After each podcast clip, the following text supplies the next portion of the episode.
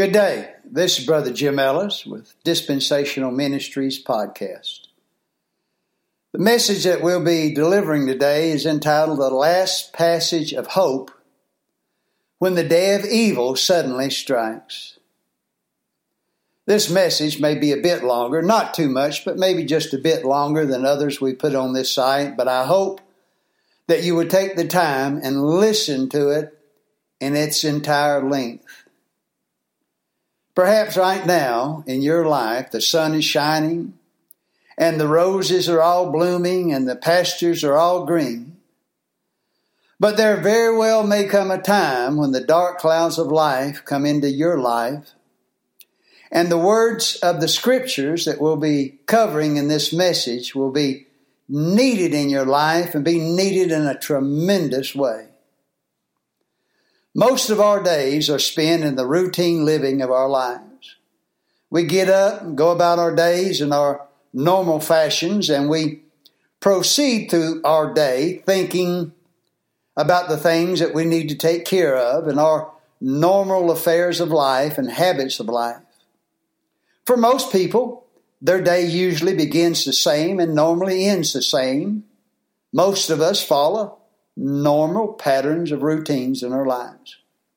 We go to sleep about the same time and get up about the same time, head out to work or to school or begin our day around the house or the ranch or the farm or home office or whatever our, our, our days are filled with, and they just all kind of roll together to make our lives what they are.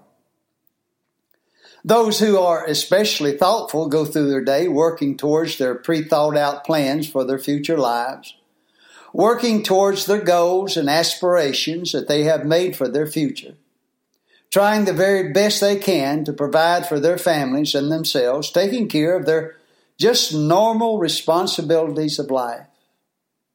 But then, for many, there comes that one terrible day when the unexpected, unimagined, and perhaps extreme tragedy takes place. A tragedy that perhaps will change our lives forever. The evil day of tragedy, heartache, and the unimaginable situations of life suddenly strike. The day evil, evil which they could never in any way predict or see coming, that day happens. Saved, born again, blood washed believers in Jesus Christ are not exempt from these evil days striking their lives in often sudden and unexpected forms. These things happen to the very best and even the worst in mankind. This sometimes happens to believers in the Lord Jesus Christ, even after they've been careful to pray and ask God to keep that evil day from them and their loved ones. Many believers have normal and consistent daily prayer lives, as we all should. And our daily, in their daily prayer lives, they pray for their needs and the needs of their loved ones. They pray for protection of their loved ones from that day of evil coming to them. They pray and ask God for provisions and prosperity and protection from the evil elements of life in this present evil world. Many pray for their loved ones by name every day, as we all should. But suddenly, all the praying they have done and all the prayers they have offered up to their God seem, seem to have been in vain. Because that evil day came into their lives despite the very best of their prayers. Often with a broken heart, and sometimes in utter despair, they begin to question God and ask the sometimes most unanswerable question in the human language why God? Lord, I prayed and I've been faithful to try and do as you've required of me. So, Lord, why has this terrible and horrific day come to me and my house? Why, God? Sometimes tragedy happens, which to us seems to be, well, just unfair, cruel. Maybe even think it to be preventable if God had just intervened. We ask, could our God not have stopped or prevented this from happening to me? Why, God?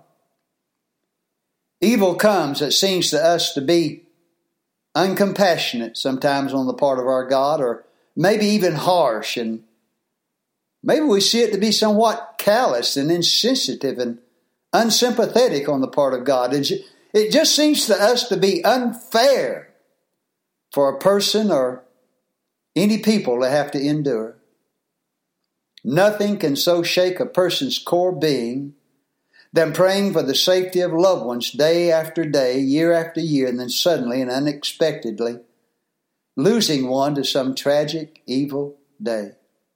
Or perhaps praying fervently for some particular situation to not come into our lives, but despite all of our prayers, that situation comes anyway.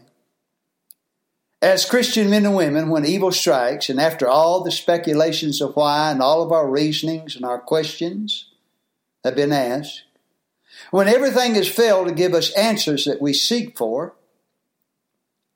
many times all we will have left is a faithful trust in the sovereign will, word, and wisdom of our God, as He stated in Romans chapter 8 and verse 28. I won't read the whole passage there in the, in the verses before and after, but there's one verse that many times is our last passage of hope when the evil day strikes. The Bible says this, and we know that all things work together for good to them that love God, to them who are the called according to his purpose. I've known this passage of scriptures now for about 46 years since I was first saved. As King David once lamented, I once was young, but now I'm old. And in my years of life, I've witnessed things happen in my life and the life of other Christian men and women that I have absolutely no explanation for not even close to coming to an explanation for. Tragedies of life that in many ways seem senseless and without any reasonable explanation. I've witnessed many people tear themselves up on the inside trying to understand and find reasons as to why certain tragic events of life have taken place. They're attempting to find answers where in truth there are no answers. Romans 8:28 that we just read is one of the best known passages of scripture in the Bible. But in many ways it is not taken seriously and it is often simply considered or maybe relegated to being just another slogan or some meaningless saying or catchphrase or axiom or maybe even a proverb that has no real significance to our lives.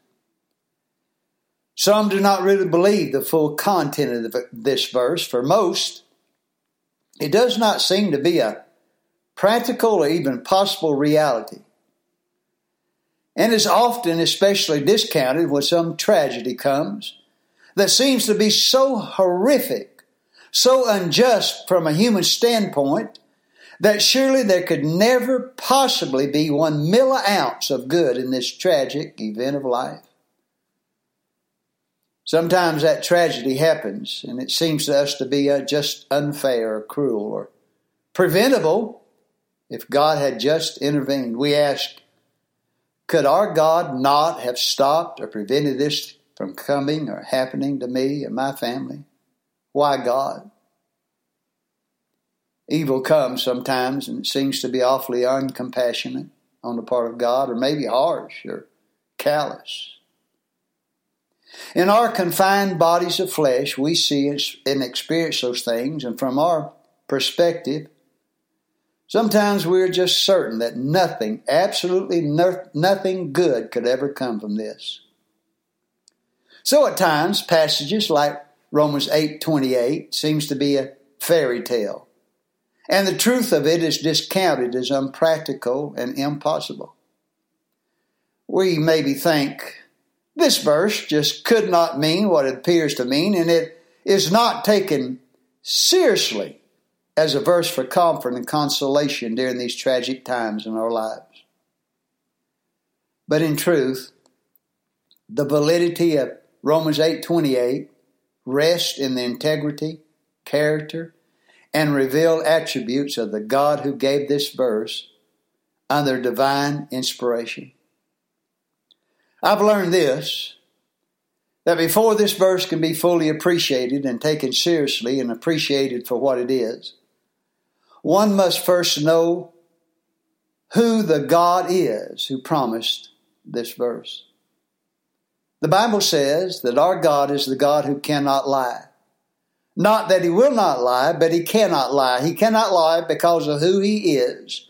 In his being and his character and his attributes, he cannot lie and be true to who and what he is. He cannot lie and be true and faithful to his very essence and being. Thus, when God says that we know all things work together for good to them that love God, to them who are the called according to his purpose. Those words, based upon the integrity and character of God, are 100% absolutely true without reservation and without stipulation. They are pure words and they are true every second, every minute, and every hour of every day. And I know when evil times come, this verse is sometimes very difficult to believe and accept as truth. But my friends, sometimes as believers in Jesus Christ, it is all we have to rest our faith and hope in. Often, when tragic events happen in our lives and we search for answers, answers where there are no answers, and we ask the hardest question in the English language, why? And there's no seeming answer to why. All we may very well be left with is Romans 8:28. All things work together for good. Sometimes all we can do is rest in the nature, integrity, and character of God and His promises to us. We all have a natural curiosity and we want to know the answers to questions.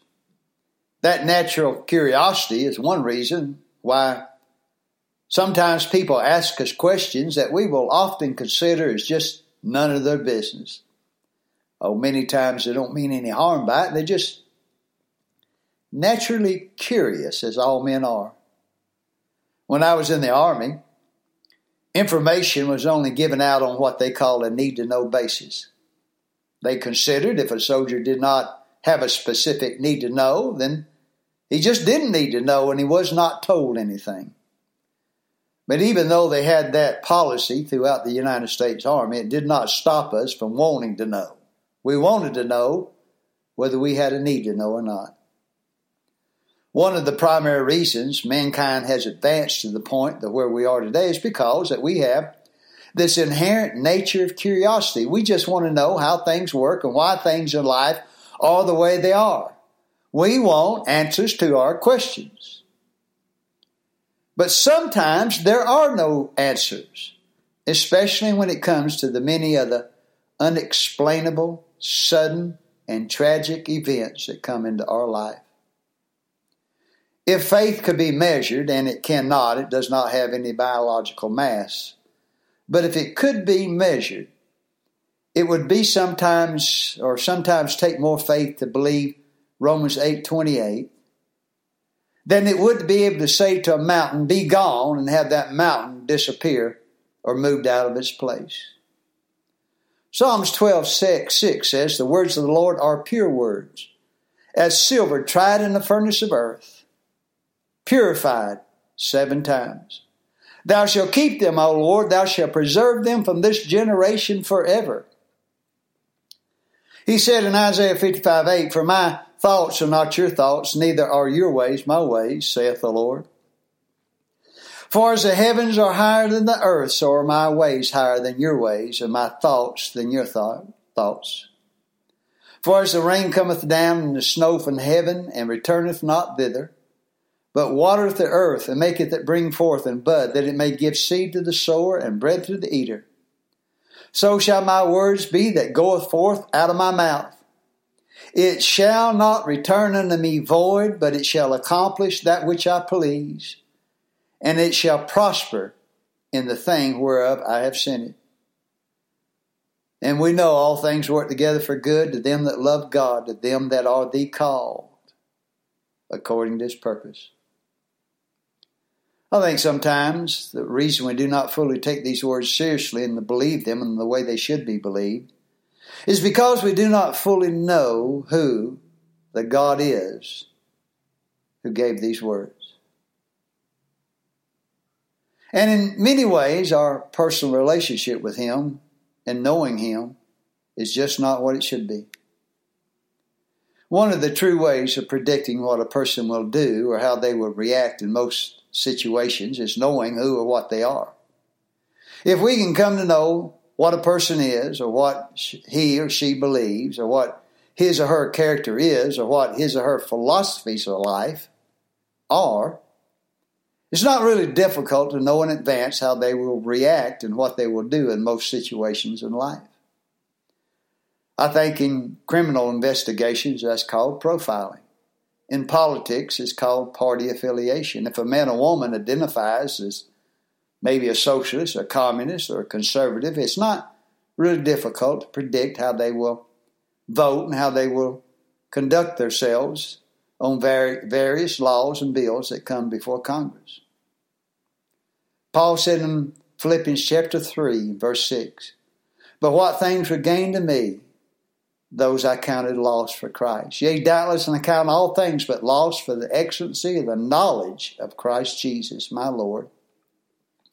For whom I have suffered the loss of all things, and do count them but dung, that I may win Christ, and be found in him, not having mine own righteousness, which is of the law, but that which is through the faith of Christ, the righteousness which is of God by faith, that I may know him and the power of his resurrection and the fellowship of his suffering, being made conformable unto his death.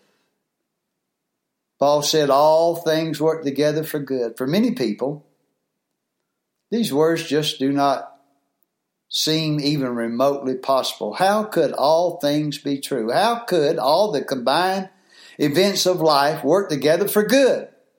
How could all the billions of events that take place over our lifetime be so ordered as to produce ultimate good for us in our lives?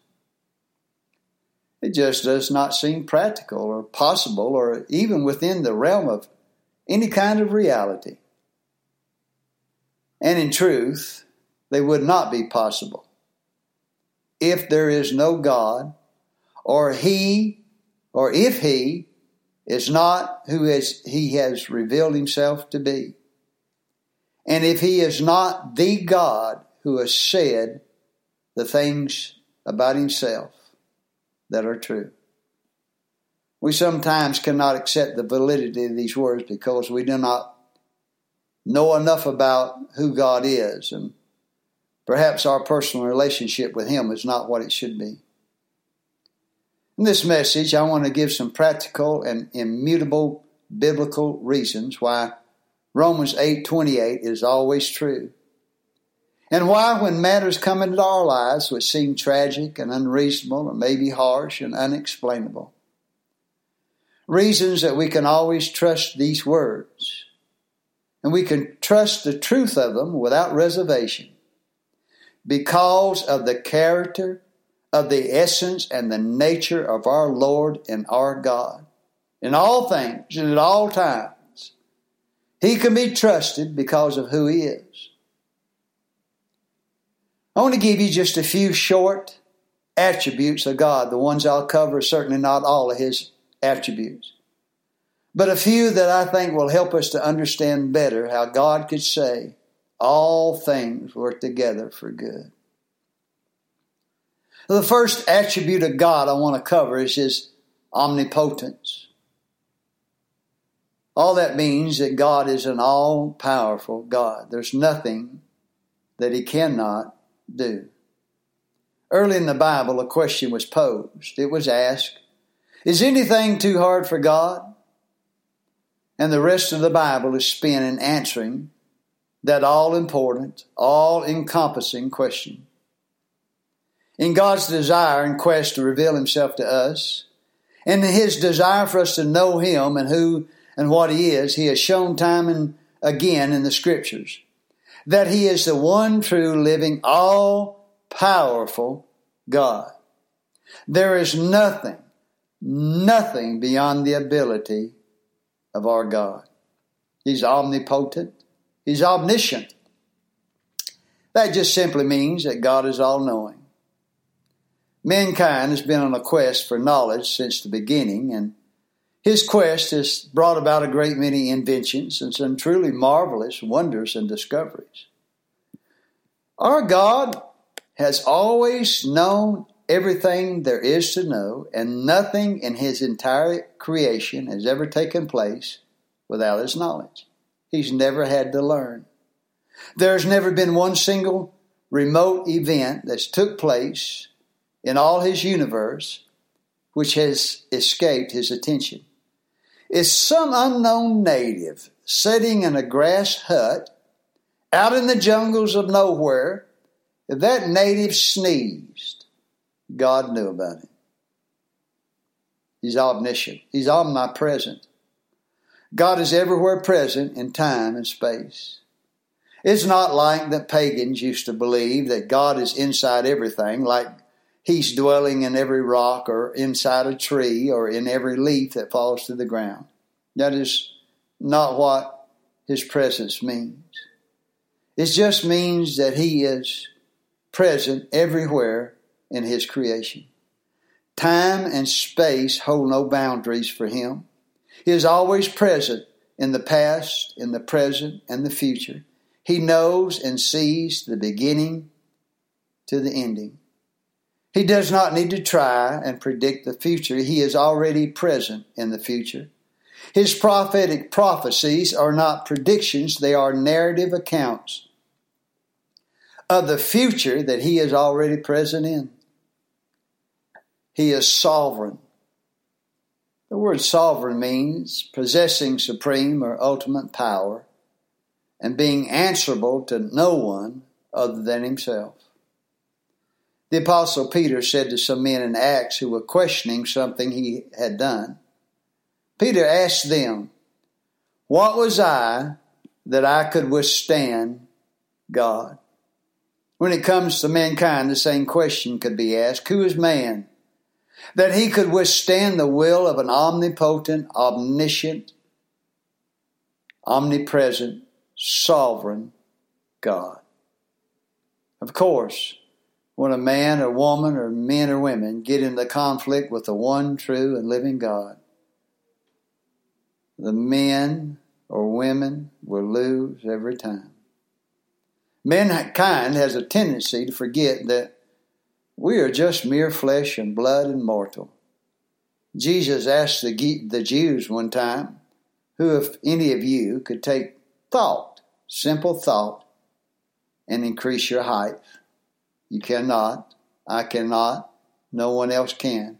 Only God has that power. God spoke a word, and all the elements of the universe obeyed and brought into being all that we know to be in existence and even more that we cannot see, and more that we don't even know exists. He is sovereign in all things. But he has written into his universal law the doctrine, or some doctrines, that are fixed and that he will not intervene in or change. One of those doctrines is the free will of man. If men and women decide to go their way in life, because of the doctrine of the free will of man that God has instituted in His creation, He will not prevent them from doing so. Oh, He could. He could intervene anytime He chose to. But because of the doctrine of the free will of man, He will not. Men are free to determine their own paths of life that is written into the universal law of God. But on the other hand, there's also another universal doctrine which is compatible with the doctrine of the free will of man, and that doctrine is the doctrine of personal responsibility and the personal consequences of our action. Yes, we are free will beings. But we also have to take into consideration that for every action there are consequences to our actions. Some ask, cannot our prayers cause God to override the free will of someone else?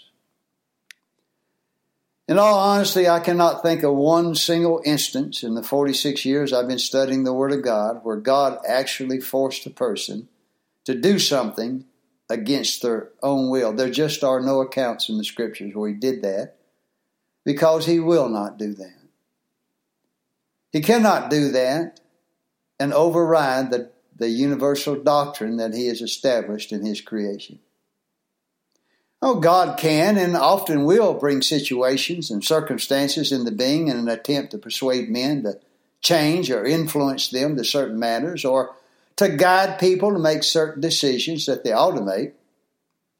But the decision is ultimate, ultimately theirs and theirs alone to make. If a person has decided to do something even if it's contrary to the will of God, God will not violate that person's free will to stop them from doing it. Now, he very well may attempt to persuade them to not do something by bringing about certain situations of life into being, but he will not intervene in such a way as to force them by violating their free will. The next of his attributes would be that God is infinite. There's no way to measure God. There's no way to measure His abilities or His power or His presence. There are no limitations in the essence and attributes of God. He's self existing. God needs nothing to allow Him to exist or to sustain His being. And He and He alone possesses immortality. We are mortal beings, and we only exist because He exists. If God were to die, all that is in existence would cease to exist. He is the giver, author, and sustainer of all life. We, as mere flesh, need water, food, sunshine, air, different mineral supplements in order to stay alive. If these things suddenly disappeared, and were not available to us, we just die. But God is not such. He needs nothing, nothing to sustain his existence. Our God is without origin. This is almost, well, it is beyond our capacity to ever be able to imagine or understand. But when we have difficulties understanding the questions of life, think about this that God is without origin. There has never been a time when God did not exist or when he will cease to exist. He had no beginning and he will have no ending. Now, we, on the other hand, are all fleshly beings who all have a beginning and our lives will have an ending. But there never was a time when there was no God. Yes, sometimes the truth of Romans 8:28 is impossible for us to comprehend. But how much more difficult is is it for us as mortal beings such as we are to comprehend this immutable truth about God? I give this as an example to say that there are just going to be many matters of life and existence and the universe that we are, as flesh, never while we're living in these bodies of flesh, going to be able to understand. We cannot and we will not. But you know, failure to accept that truth can cause us a great deal of mental and spiritual problems if we do not come to terms with it. Trying to answer the questions of life that are impossible to answer when there are no answers can be extremely emotionally disturbing and unstably. Paul said in Romans, Oh, the depth of the riches, both of the wisdom and knowledge of God. How unsearchable are his judgments and his ways, past finding out. The next one is that God is immutable. That is, He never changes.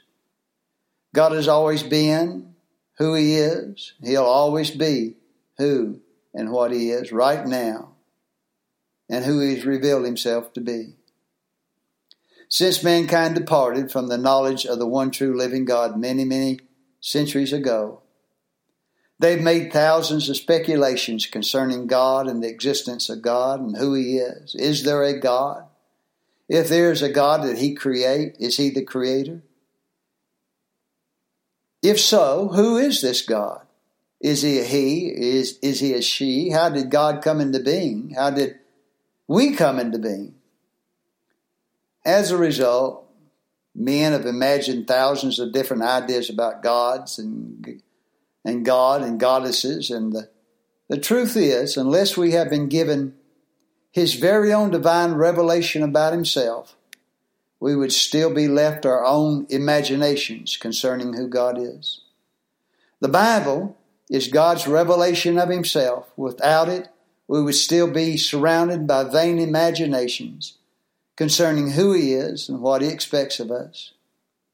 But as a result of His revelations to us in the Scriptures, we can now know about Him and know things that would be impossible to know if He had not given us His Bible. The God who cannot lie is still the God who cannot lie. The eternal God is still the eternal God. He never changes in his essence or attributes. He is always, now, in the past, and forever. He will always be God. God is self sufficient, that is, He has no needs. I find this truly amazing to me. There's nothing we can offer to God which He does not already have or that He even needs. We have nothing of our own that He cannot provide for Himself. And when it comes to our service to Him, He does not need us.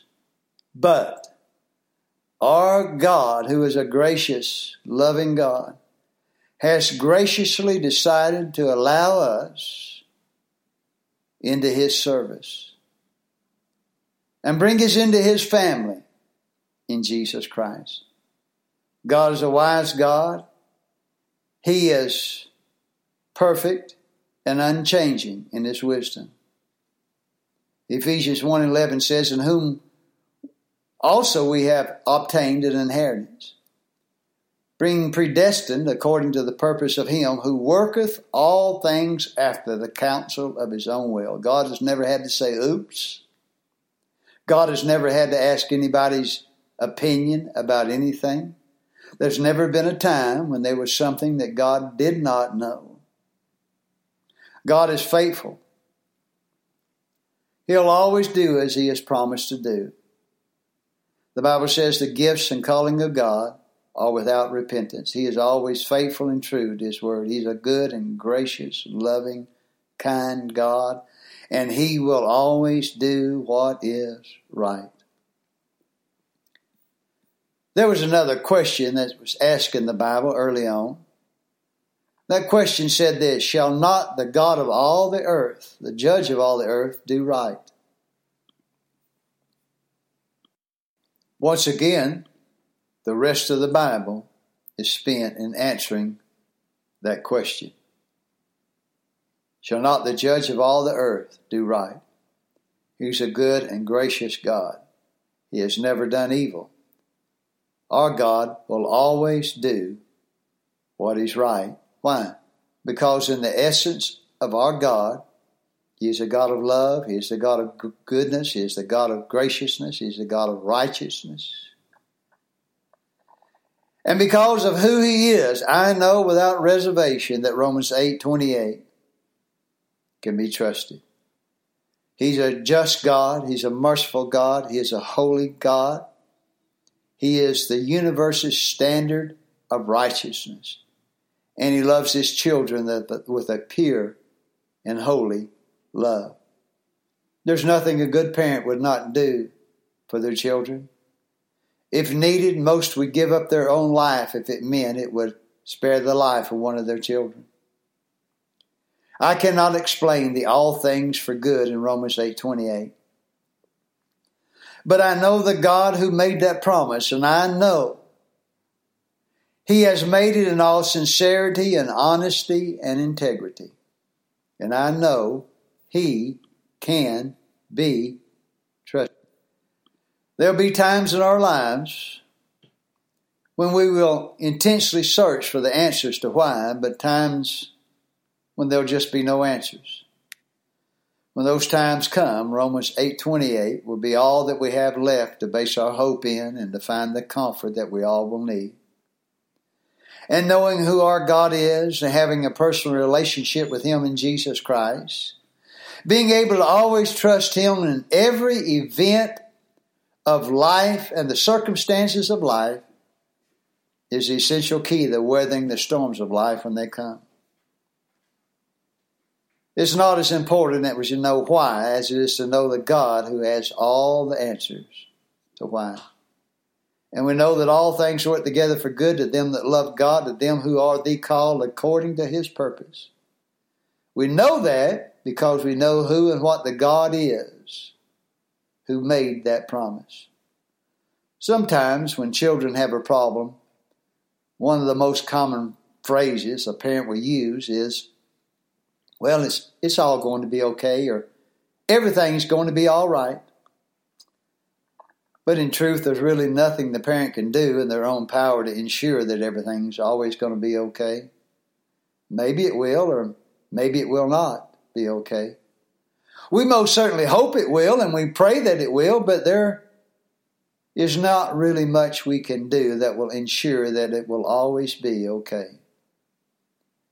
But when my Heavenly Father, the God of all the universe, tells me everything is going to be okay, I can trust Him and who and what He has said to me without reservation. When He says to me, all things, those two words are said here without reservation or stipulation. It is not most things, as some things, it is all things, or as we might say, everything. For God's blood washed children in Jesus Christ, He has promised us everything is ultimately going to be okay. God bless you, and may the grace of the Lord Jesus Christ be with you all.